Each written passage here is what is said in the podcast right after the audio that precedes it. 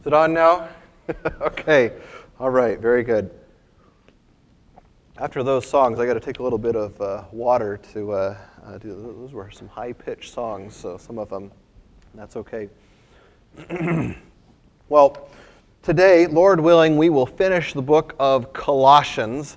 And I know I've got a little bit of a lengthy section. Some of you might be thinking, I just had three verses that we looked at last week, and really we're going to go all the way from 5 through 18. And, and yes, Lord willing, we will do that. We'll finish the book of Colossians. And then just a, a little heads up next week, and really through the rest of the summer, I want to look at some different Psalms. And uh, I think that there will be some messages from the Psalms that will encourage you, that will fill your hearts with joy and gladness, and just a, a few things to look forward to. But as we begin to finish up the book of Colossians, and really uh, chapter 4, verses 2 all the way through 18 is Paul's salutation, his uh, conclusion of the letter. And I told you last week there were a few conclusions that he had, very specific commands. And last week we looked at that first one in verse 2 continue steadfastly in prayer. That was the first thing. Continue steadfastly in prayer. Let me just ask you, how was your prayer life this week? Were you steadfast in prayer? Were you praying for open doors? When you are uh, considering a friend to give the gospel to, where there's a wall, did you pray for an open door? And when there's a locked door, did you pray for the door hinges to be broken off so that a clear message can go through? Let me encourage you, let me challenge you this week to spend that time in prayer. And I called you last week, and I'll say it again join me in praying for Montana Avenue Baptist Church to effectively reach and minister to 20 people, 20 unsaved people, to see them saved in the year 2020. Let's do that. Let's join hands together. Let's pray in the prayer meetings. We need to add that to the prayer list, okay? That we want to uh, pray for 20 people to come to the Lord in the year 2020. And let's move forward as we steadfastly go to the Lord in prayer, asking Him to save people, asking Him to use yourself as the Word of God is proclaimed, that you will have a clear message well, the next one comes in verse 5 Walk in wisdom toward outsiders. Walk in wisdom toward outsiders. Let's take a second and just consider what this is. Uh, and, I'll, and I'll just say this the Christian life throughout the New Testament, and Paul's words in particular, he refers to the Christian life as the walk the Christian walk. I think we understand that figure of speech. It makes perfect sense. But let me just show you a couple places, particularly in the book of Ephesians, which is really it is a parallel book to the book of Colossians. In Ephesians, uh, chapters 1 through 3, he called the, the, the people there at Ephesus to, or I should say, he taught them the theology about their position in Christ. Christ did this. He called you, He elected you, and then he saved you by grace through faith. Well, then, chapters 4, 5, and 6, the second half of the book, it is all about practicing your position. The Christian's walk in Jesus Christ. Very similar to the layout of the outline of, of Colossians. But in chapter 4, verse 1, he says, I, therefore, a prisoner of the Lord, urge you to walk in a manner worthy of the calling to which you have been called. A little bit later in chapter 4, verse 17 of Ephesians, Paul says, Walk not like the Gentiles walk. Don't, you don't used to walk that way, but don't walk like them anymore. He's calling for a, a transition. Repentance is what the idea of it is. In chapter 5, verse 2, he says to walk in love. Christian, do you walk in love? It's all about the Christian's walk. Chapter 5, verse 8, he says it again walk as children of light. And then we come to chapter 5, verses 15 and 16, and this is the parallel text to ours in Colossians chapter 4. Here's what he says in Ephesians chapter 5, verses 15 and 16. Look carefully then how you walk, not as unwise, but as wise, making the best use of time because the days are evil. Now, I, I, I love this section, And it's because I get to use a word that I rarely use. It's kind of one of those words that's outlawed in our home. And yet, when I see it in the Bible, I get to say the word here, okay? So if, if you actually keep looking on, it talks about unwise, being unwise. And then the next verse, verse 17, it says, Do not be foolish, but understand the will of the Lord. And so, unwise and foolishness, what does that equate to? Stupidity. Okay? Stupid. Don't be stupid, is what he's saying, but understand the will of the Lord. If you are a Christian, I am here calling you, don't be stupid. Walk in wisdom.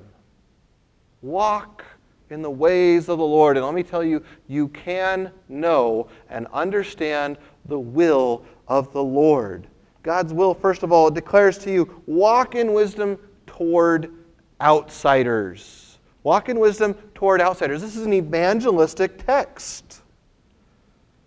And so when we come to this text, we must apply it in principles of evangelism.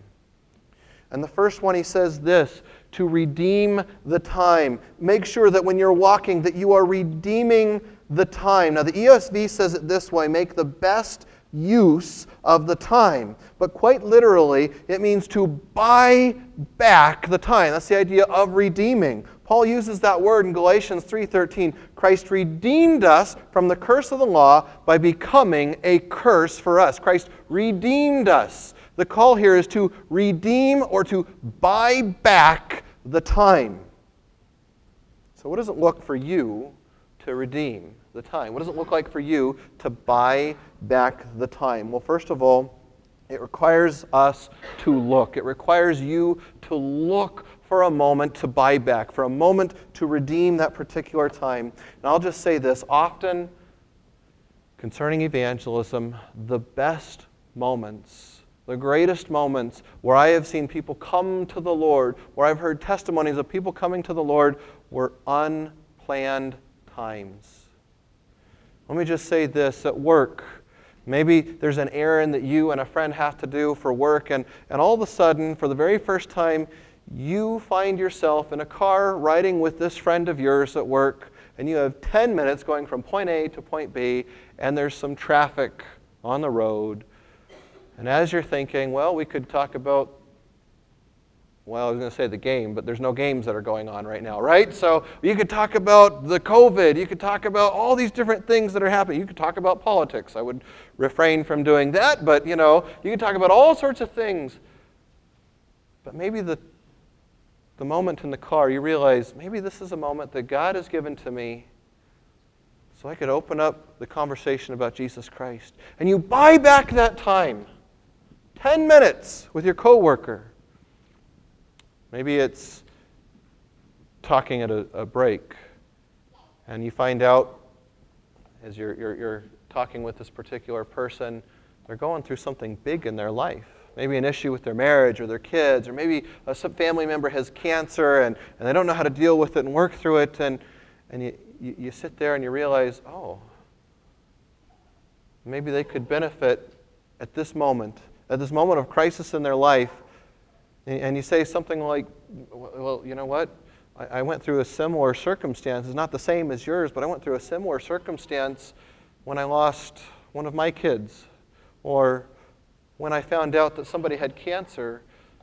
And, and I'll tell you what, we, we turned to Jesus. And I'll tell you what, Jesus is my only hope, and Jesus is your only hope for this particular circumstance, for this crisis in your life. Thank you, Luciana. I appreciate that. Mm-hmm. She interacts with me. But you, you, say something along, oh, Lord, bless me, give me this opportunity to make the most and redeem the time for the sake of the gospel. Look for those moments.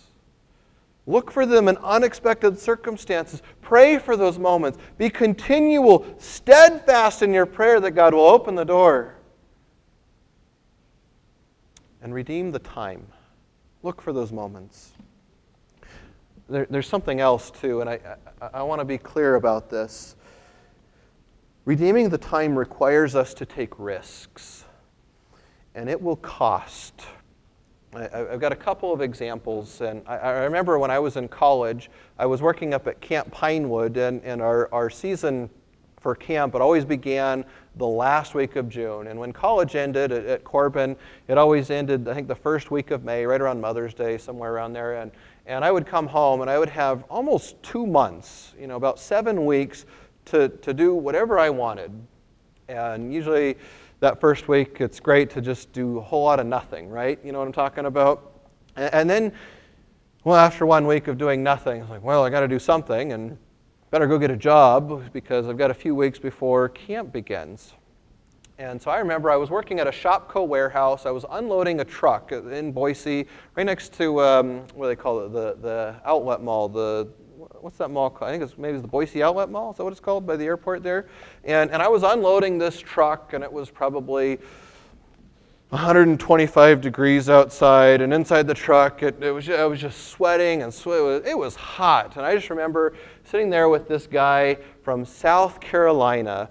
And this man uh, was, he, he just, he felt the need to tell me his life story.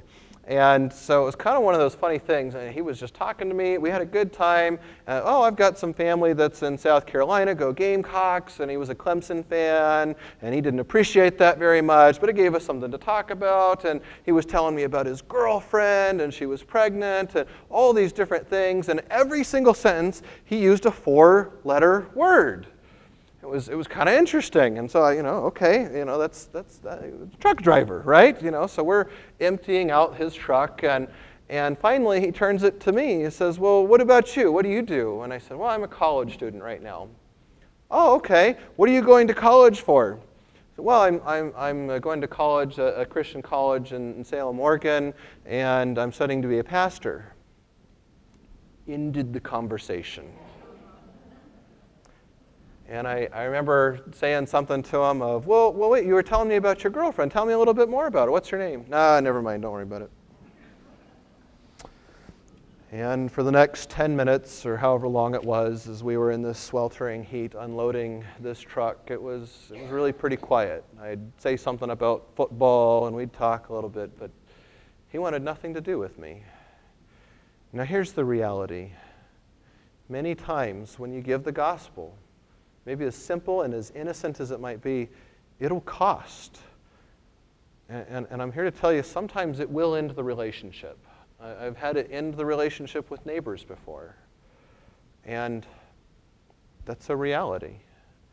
My hope is that it will not end the relationship, but that it will open up the doors for a deeper and a more meaningful relationship where the Lord Jesus Christ is proclaimed, where his death and resurrection and the free gift of grace, eternal life, is given.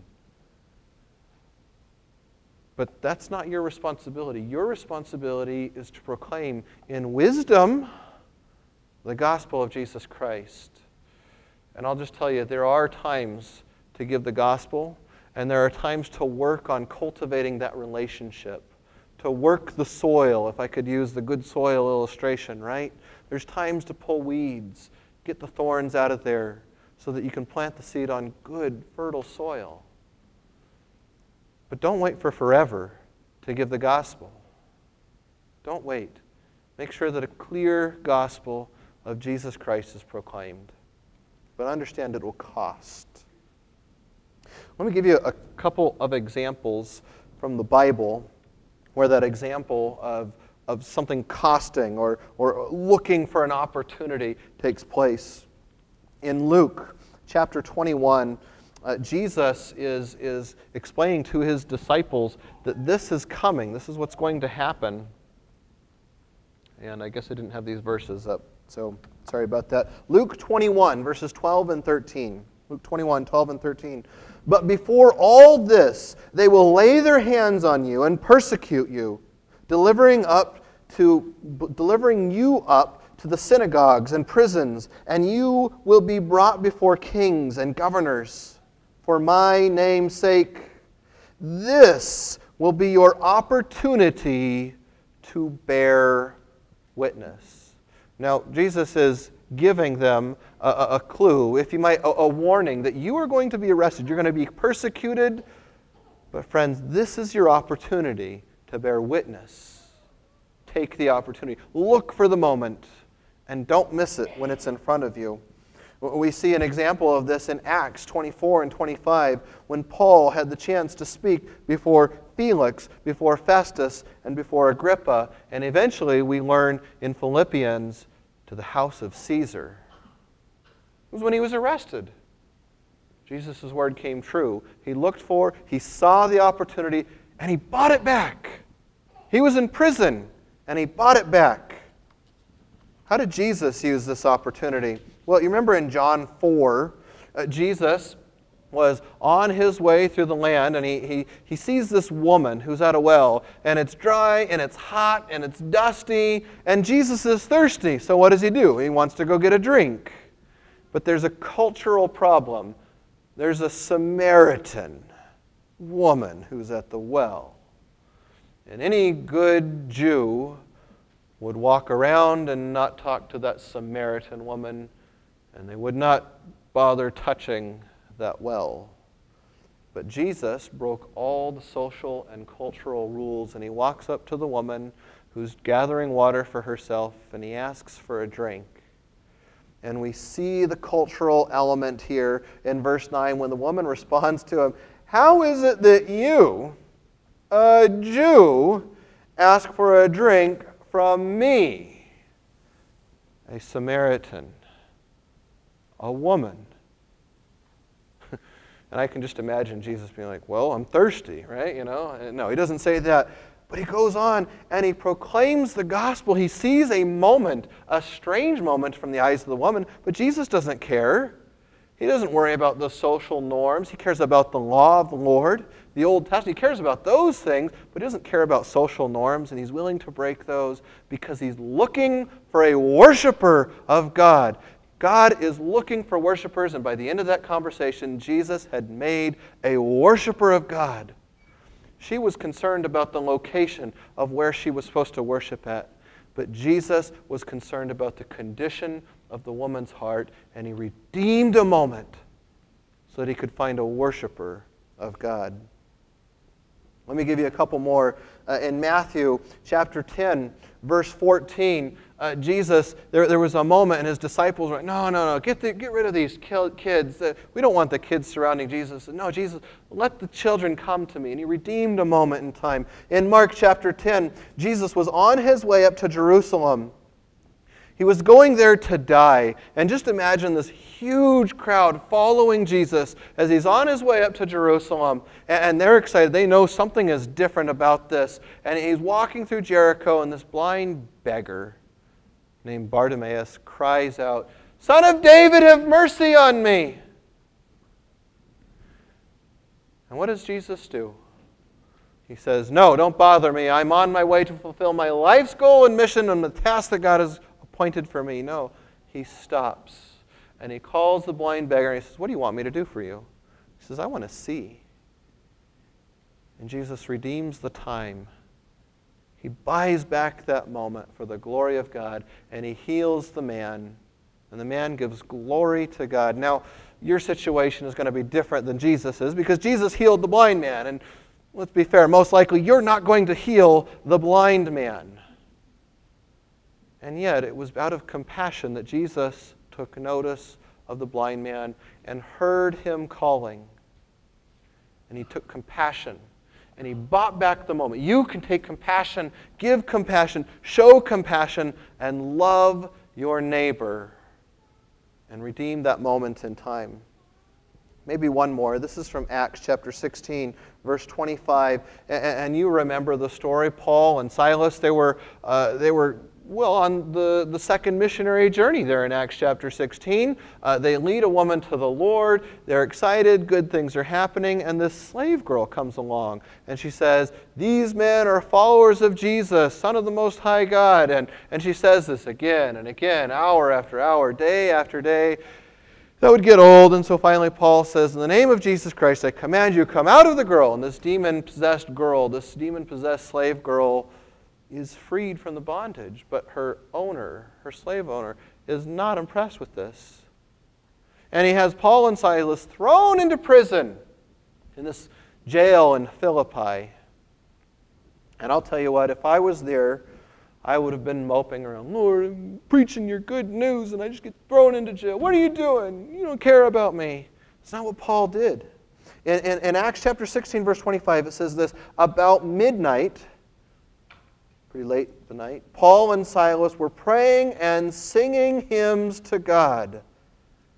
And get this last phrase here and the prisoners were listening to them. What would you do if you were thrown in prison for preaching the good news of Jesus Christ? Paul and Silas were there and they realized, hey, people are listening. Let's show them what the Christian life is all about. How Jesus gives us joy even when we're in prison. We've been called to suffer for his name's sake. Let's rejoice. And what does he do? He buys back the moment. He redeems the time. An earthquake happens. The jail doors are opened. And the jailer is ready to kill himself. Paul and Silas say, No, don't do it. We're still here. And the jailer brings a light in.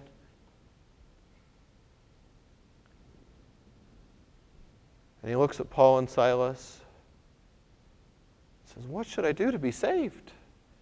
And you remember Acts 16:31, "Believe on the Lord Jesus Christ, and you will be saved." He redeemed the moment from prison.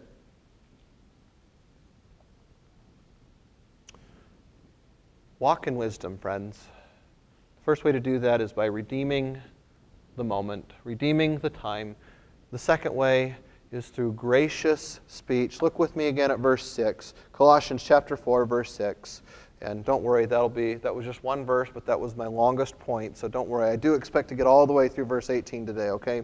Verse 6, let your speech always be gracious, seasoned with salt. The first way to walk in wisdom toward outsiders is to redeem the time. The second way is to have gracious speech seasoned with salt. Now, again, the grace. Your job as a believer in Jesus Christ is to proclaim the gift that Jesus Christ offers and the hope that comes with Jesus Christ. And you might look at somebody, a friend at work, a coworker, a neighbor, somebody across the street, and you look at them and you look at their life and all the things that they're involved in, and you say, wow, man, how are we going to deal with this thing? And, and they're going to have to do this, and what about this? That's not your business. Repentance is the job of the Holy Spirit. Let the Spirit do His job. Your job is to proclaim the gift that Jesus offers the gift of eternal life received by grace through faith. That's your job. That's all you need to be concerned with. A message of grace. But what about salt? What is Paul talking about when he says this? Let your speech always be gracious. I think we understand that part. But seasoned with salt, what, is it, what are you going after? And, I thought it was fun. I got a text this week from somebody uh, who was just asking about a particular situation, a very specific thing that happened in their life. And, and they actually asked the question How do I respond with grace seasoned with salt? And I thought, hey, they were listening to the message. Okay, you know. All right, well, it might be different in every circumstance, but I, I had to step back and think, well, what exactly does this mean? Seasoned with salt. And uh, let me just say it this way by asking the question what does salt do? Why do we put salt on things? French fries, right? You, you dump lots and lots and lots of salt on there. And, and I think we all know is because it, it, it adds flavor to it. Now, we eat meat, it preserves the meat, it has a whole bunch of things, but it adds flavor. That's the thing we want. It, uh, potato chips, uh, uh, those cashews that they sell at, at Costco, you know what I'm talking about? And it, they're good. They're, they're covered in salt. That's why. It adds flavor to it. But you know what it does? It makes us thirsty when we start to have all this salt. And, and maybe if I could just put it this way words of grace seasoned with salt should make somebody thirsty for Jesus. Do your words make somebody thirsty for Jesus? I, I think I can show this in a couple of places uh, throughout the New Testament. Uh, two of these. Let's see if I have these verses up here. Oh, grace and seasoned with salt. Okay, Luke 14. Go ahead and turn your Bible to Luke 14. And I'm going to read verses 33 to 35. But Jesus is talking about the cost, the cost of being a disciple. And he says this in Luke chapter 14, verse 33. So, therefore, any one of you who does not renounce all that he has cannot be my disciple. Verse 34 Salt is good. What? Jesus, you're talking about the cost of being a disciple. You've got to renounce everything in order to follow, or I've got to renounce everything to follow you, Jesus. Salt is good? What are you talking about? Anybody else have trouble following that logic? Well, we keep reading, and I think he helps us to understand this. But if salt has lost its taste, how shall its saltiness be restored? It is of no use either for the soil or for the manure pile. It is thrown out. He who has ears to hear, let him hear. In this passage, Jesus is calling us to hold on loosely to our worldly possessions. And what is the result of that? When we hold on loosely, when things are taken from us and we still have the joy of Jesus Christ, when we live in certain ways that show the world how great and how satisfying Jesus is, they look at our lives and it makes them thirsty for Christ. And they ask the question what's, what's he got that satisfies him, that fills his heart with joy in such a way, even when cancer comes along, even when a family member dies, even in the midst of these terrible circumstances, what is it that motivates him? And they ask questions. What about this? In Matthew 5, this is probably the most well known one. Matthew 5, verses 11 through 13. And I just want you to know again, the context is persecution. Persecution. And he says this Blessed are you when others revile you and persecute you and utter all kinds of evil against you falsely on my account. Rejoice and be glad, for your reward is great in heaven. For so they persecuted the prophets who were before you. You are the salt of the earth. Again, what does it do? What does saltiness do? It makes somebody thirsty for Christ. But if salt has lost its taste, how shall it be salt? How shall its saltiness be restored? It's no longer good for anything except to be thrown out and trampled under people's feet. Blessed are you when others persecute you. Rejoice and be glad. Why? Because you're the salt of the earth. And it's in the midst of that persecution that you get to see help others see that they are thirsty for Jesus Christ.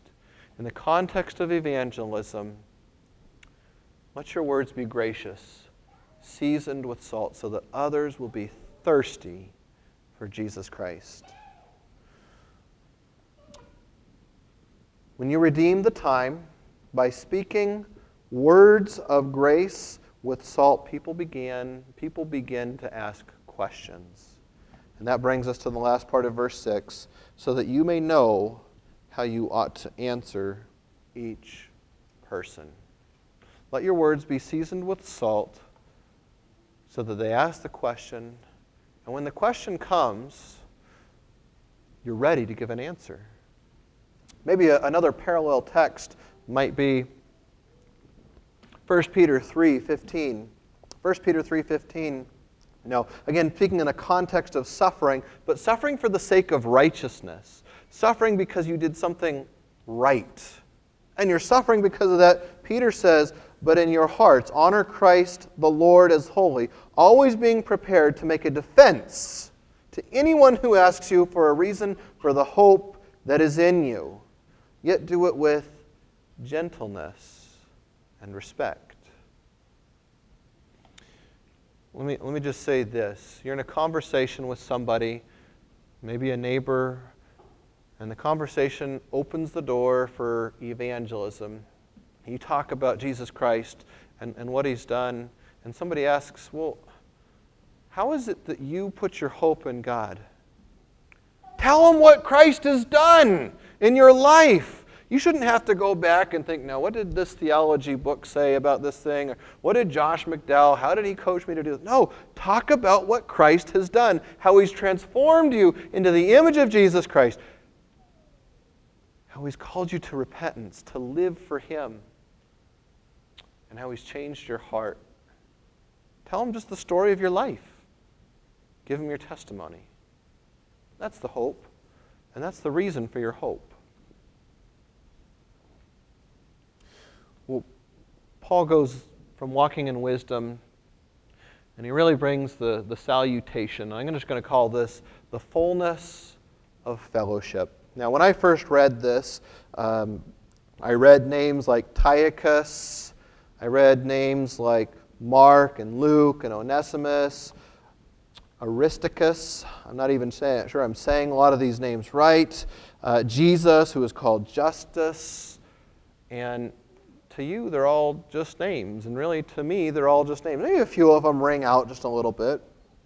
But I, I think what Paul is going after here is the idea of the fullness of fellowship within the church. And he's calling them to participate. And in fact, he himself is participating in the fullness of fellowship. Now, many of you guys know I, I, grew up in Boise. I, was, I went to Lake Hazel Baptist Church there. I spent my whole life from when I was I don't know, 11 months old, 12 months old, something like that. And we went right away to Lake Hazel Baptist Church. My mom and dad knew some friends that were there.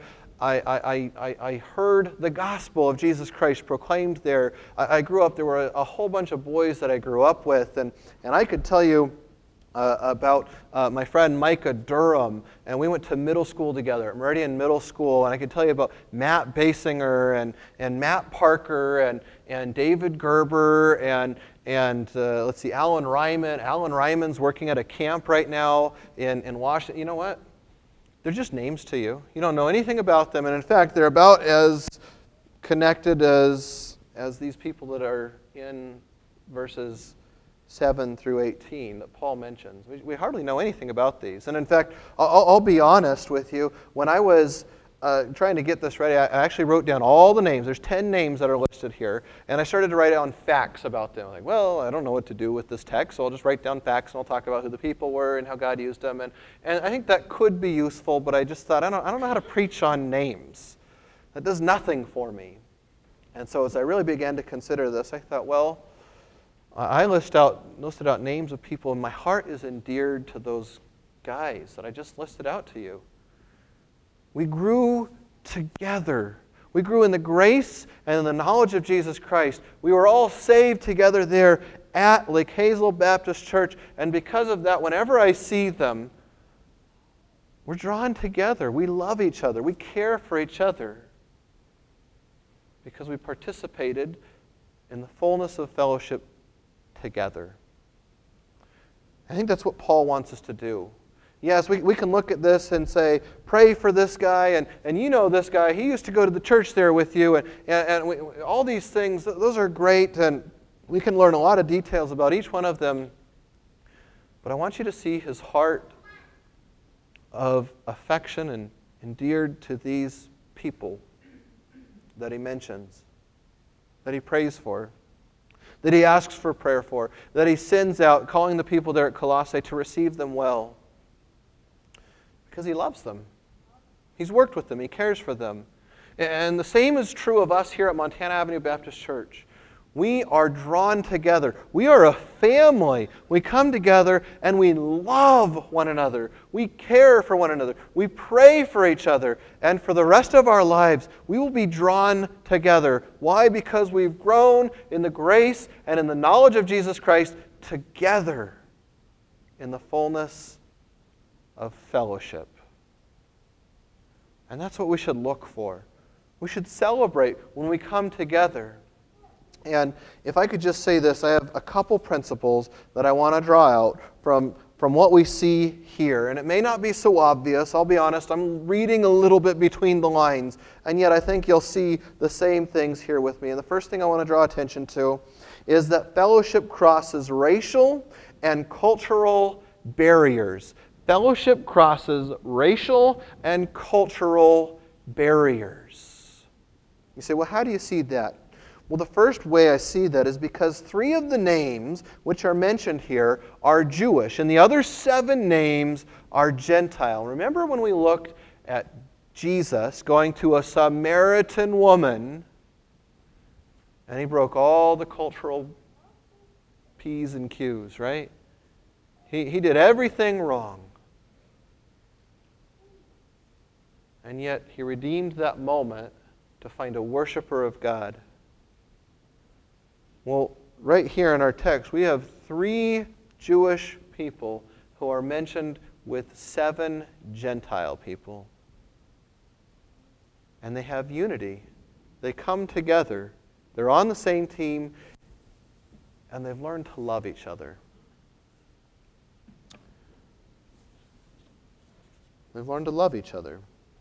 This is a big deal in the first century. Let me give you an example of how big of a deal it is. I already showed you John 4, but you remember in Galatians 2?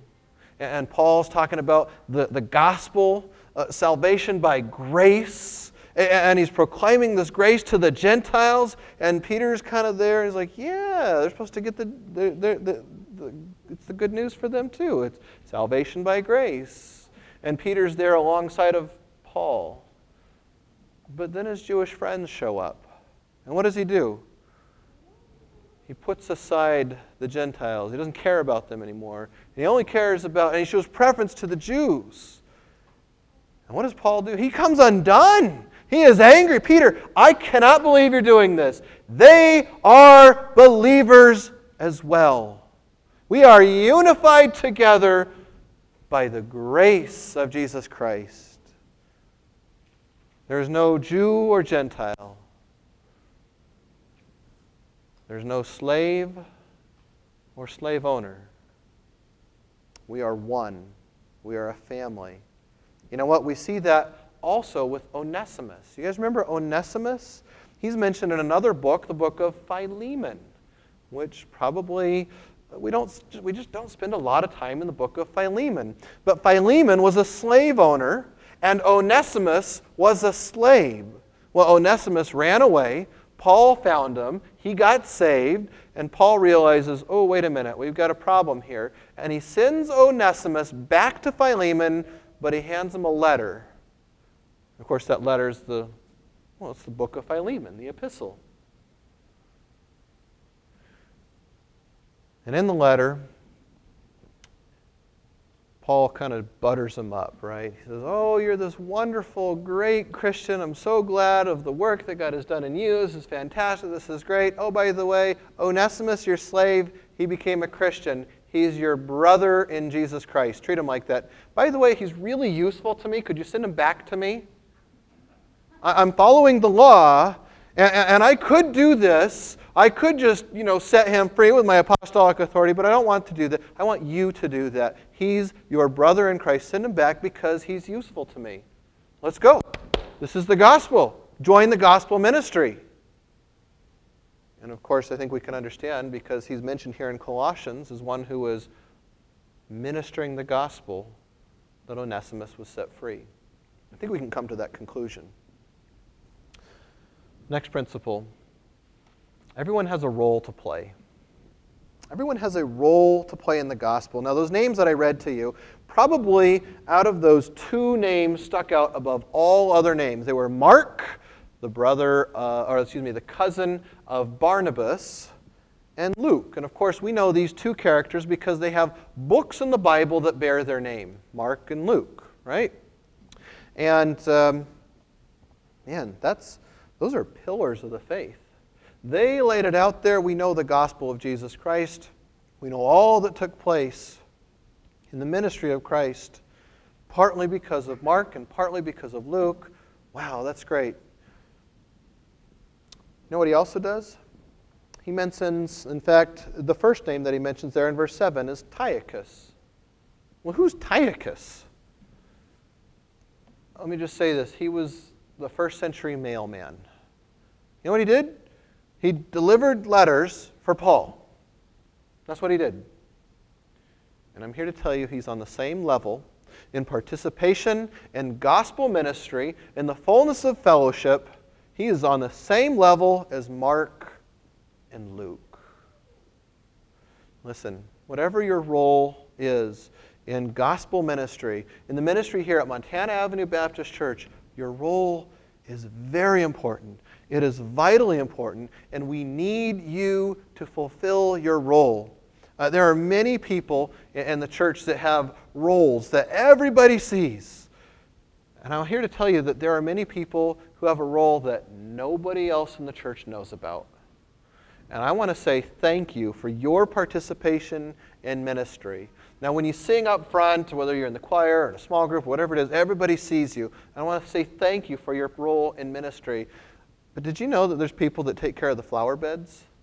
There's people that wash the windows. That's their job each week. Somebody comes in and they wash the kitchen. And, and maybe we've had a little bit of a different uh, way that some of these things are done on a week in and week out basis over the last couple of months. But that is their role, and they see that very important. And I'm here to tell you it is very important. We need everyone to fulfill whatever their role is.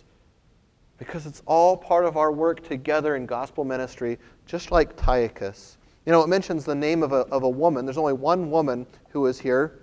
And I don't actually know how to pronounce her name, but Nympha, Nympha, I'm not sure if I'm saying that right, but you know what her role was? She hosted the church. Now think about that. Every week, having the church come and meet in your home. Sunday morning, everybody shows up. You'd have a lot to do to get ready each week.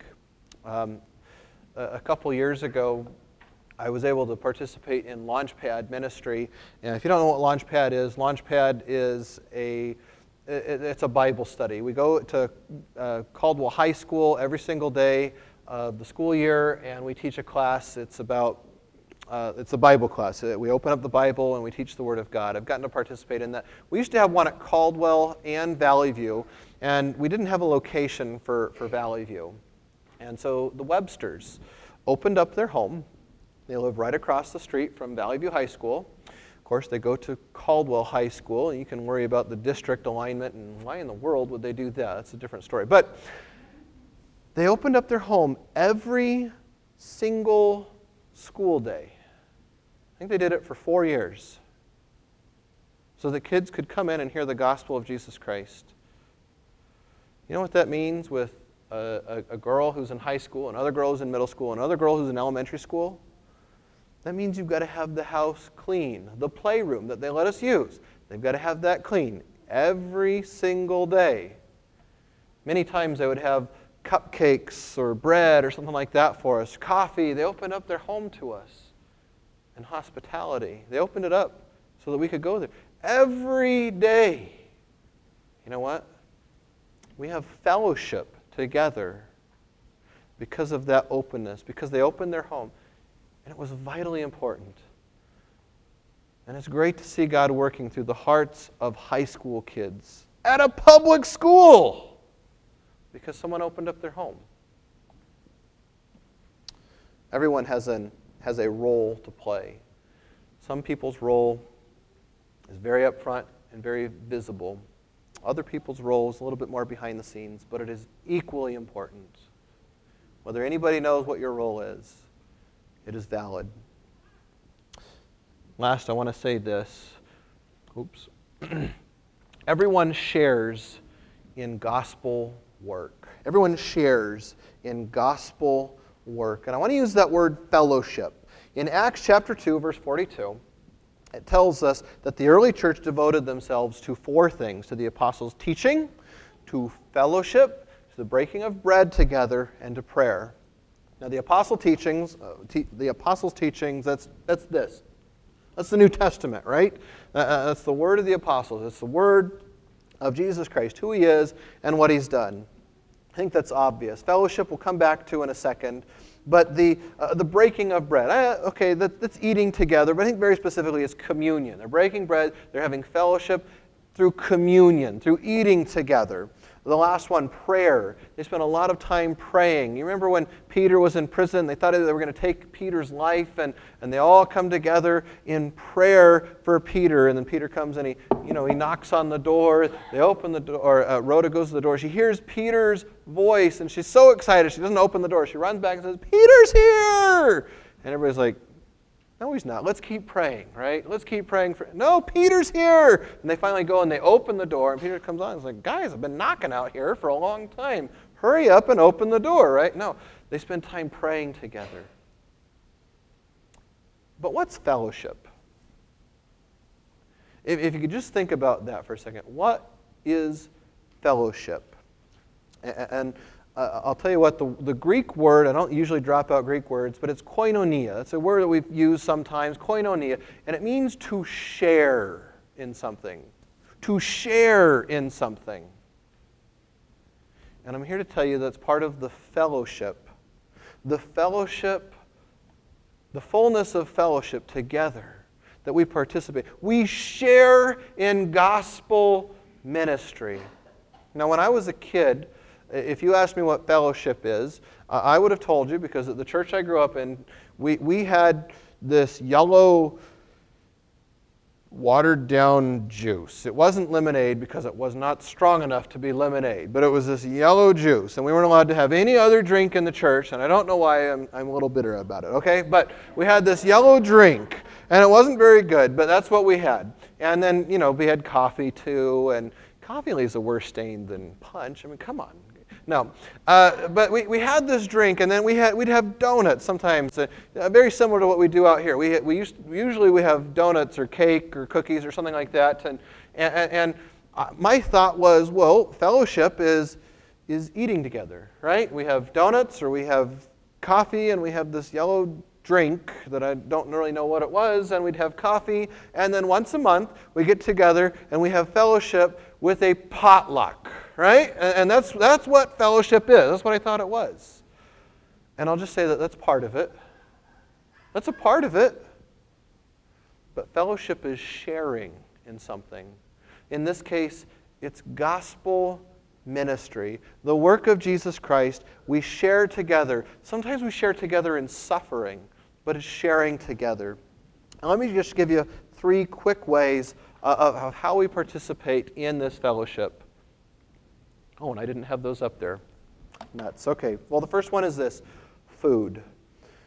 When we get together for Labor Day or for Easter, we have fellowship together, right? We get together, we get a giant plate of food, and we eat. Or we get a donut, or we get coffee, or we get whatever drinks that we have, and we, we eat. The eating is not the fellowship. What's taking place while we eat is we're building relationships with one another. We find out about how each other's week went and how things are going at work and what's going on with family. But you know what? It doesn't end there. It should continue on to lunch throughout the week or, or, or dinner or getting together for coffee at a coffee shop, and it's getting together on a regular basis. And yeah, we could say breaking bread together, eating together, and enjoying life together. The second one is fun food and fun. You know what? Sometimes there is a responsibility to get together at the church and open the Word of God. And, I'm just, I'll tell you what, every time we come together, we participate in the MABC meaningful fellowship, authentic worship, biblically based teaching, and Christ centered outreach. Every time we get together, we, we do something that revolves around those. But you know what? Sometimes we have fun too, right? We, we have fun playing softball, like beating up on all these other teams. We're not going to have a softball team this year, but, but it's still fun to play. It's fun to get together, to laugh at each other when we make a silly play, when we just go all out for it and the ball hits us in the forehead or something like that, right? It's funny, all right? We have fun together. You know what? There is a place for getting together and playing video games, okay? Video games. Where's Nathan at? When we play uh, Age of Empires together, okay? That, That's fellowship because we're building relationship. Christopher was telling me uh, he loves playing. I just asked him, and he, he loves playing. What is it? I forgot. Minecraft. Minecraft. You know what? You get together, it doesn't matter your age, and you play these games. It's fun, but it builds relationships. When we get together and we do anything, when we have fun, whether it's watching a Boise State football game or the 49ers beat the Seattle Seahawks, we have fun together. Yes, I see those glares. Okay. All right, we have fun together. And of course, when we poke each other too, we have fun. But don't miss this last one the food, the fun. I'm just going to call this the faith. Sometimes we have food and we have fellowship. We have fun, we have fellowship. But we'll leave the most important aspect kind of just on the outskirt. When we get together, talk about your faith. Whether it's for breakfast or lunch or dinner, whether it's uh, at a football game or playing video games, don't be afraid to talk about things real in life, your faith. How many of you guys have heard the testimonies of other people in our congregation? You know what? That's an important thing to hear. How God saved somebody else. What about when you're struggling in life. When there's a problem at work and you don't know how to solve the problem, call somebody up and say, you know what? This is going on and I'm struggling and I think I might be fired. Could you please pray for me? That's what fellowship is. Or, or, or maybe it's something going on in the home. We've got a problem in our marriage. And I need help. And I don't know what to do. And you know what? Sometimes we don't do that because we're afraid of what they're going to think. I'm here to tell you they're struggling with the same things, just maybe not at the same time. We all struggle in our marriage. We all struggle with our family. We all struggle with our kids. We all struggle with our parents. We're all struggling with the same thing. Let's struggle together because that's what fellowship is. And it is our faith that draws us together, our faith in Jesus Christ and the work that He's done, which gives us hope. And that fills us full with the fullness of fellowship. And that's what a church is. We come together, we strive towards the same goal, we work together, we struggle together, we cry together. And, friends, that's what fellowship is. And, of course, that draws us back to the whole big picture of Colossians the supremacy and the sufficiency of Jesus Christ. Friends, this week, work hard. Work with all of your heart to walk in wisdom. Make sure you work hard to see the fullness of fellowship developed within you. Don't be afraid to get a little bit dirty, to try something and fail.